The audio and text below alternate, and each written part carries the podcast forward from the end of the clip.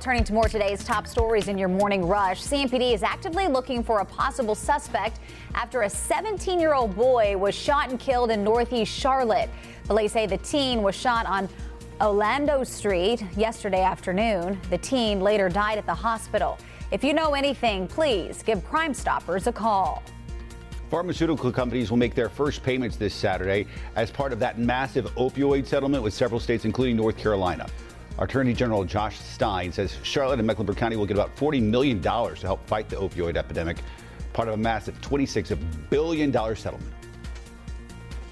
Good morning. I'm Tradisha Woodard. Myers Park High School football program is forfeiting its 2021 2022 season. Now, this comes after an investigation revealed fake documents were used for at least one member of the varsity team's school enrollment and athlete eligibility.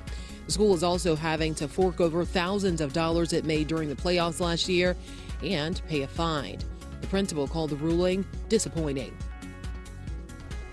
And we're still working to learn what's going to happen to the 46,000 clear backpacks CMS ordered after they discovered a warning tag about dangerous chemicals on some of the backpacks.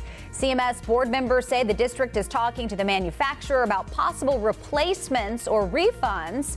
CMS spent close to half a million dollars on these backpacks.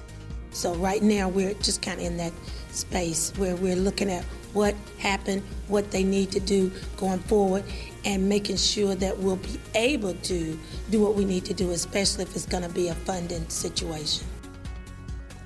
No date has been set for students to get those new clear backpacks. Jada Pinkett Smith now responding after her husband Will Smith slapped Chris Rock at the Oscars.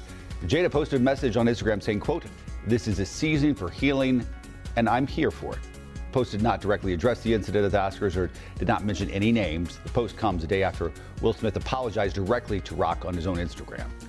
And that is it for your morning rush.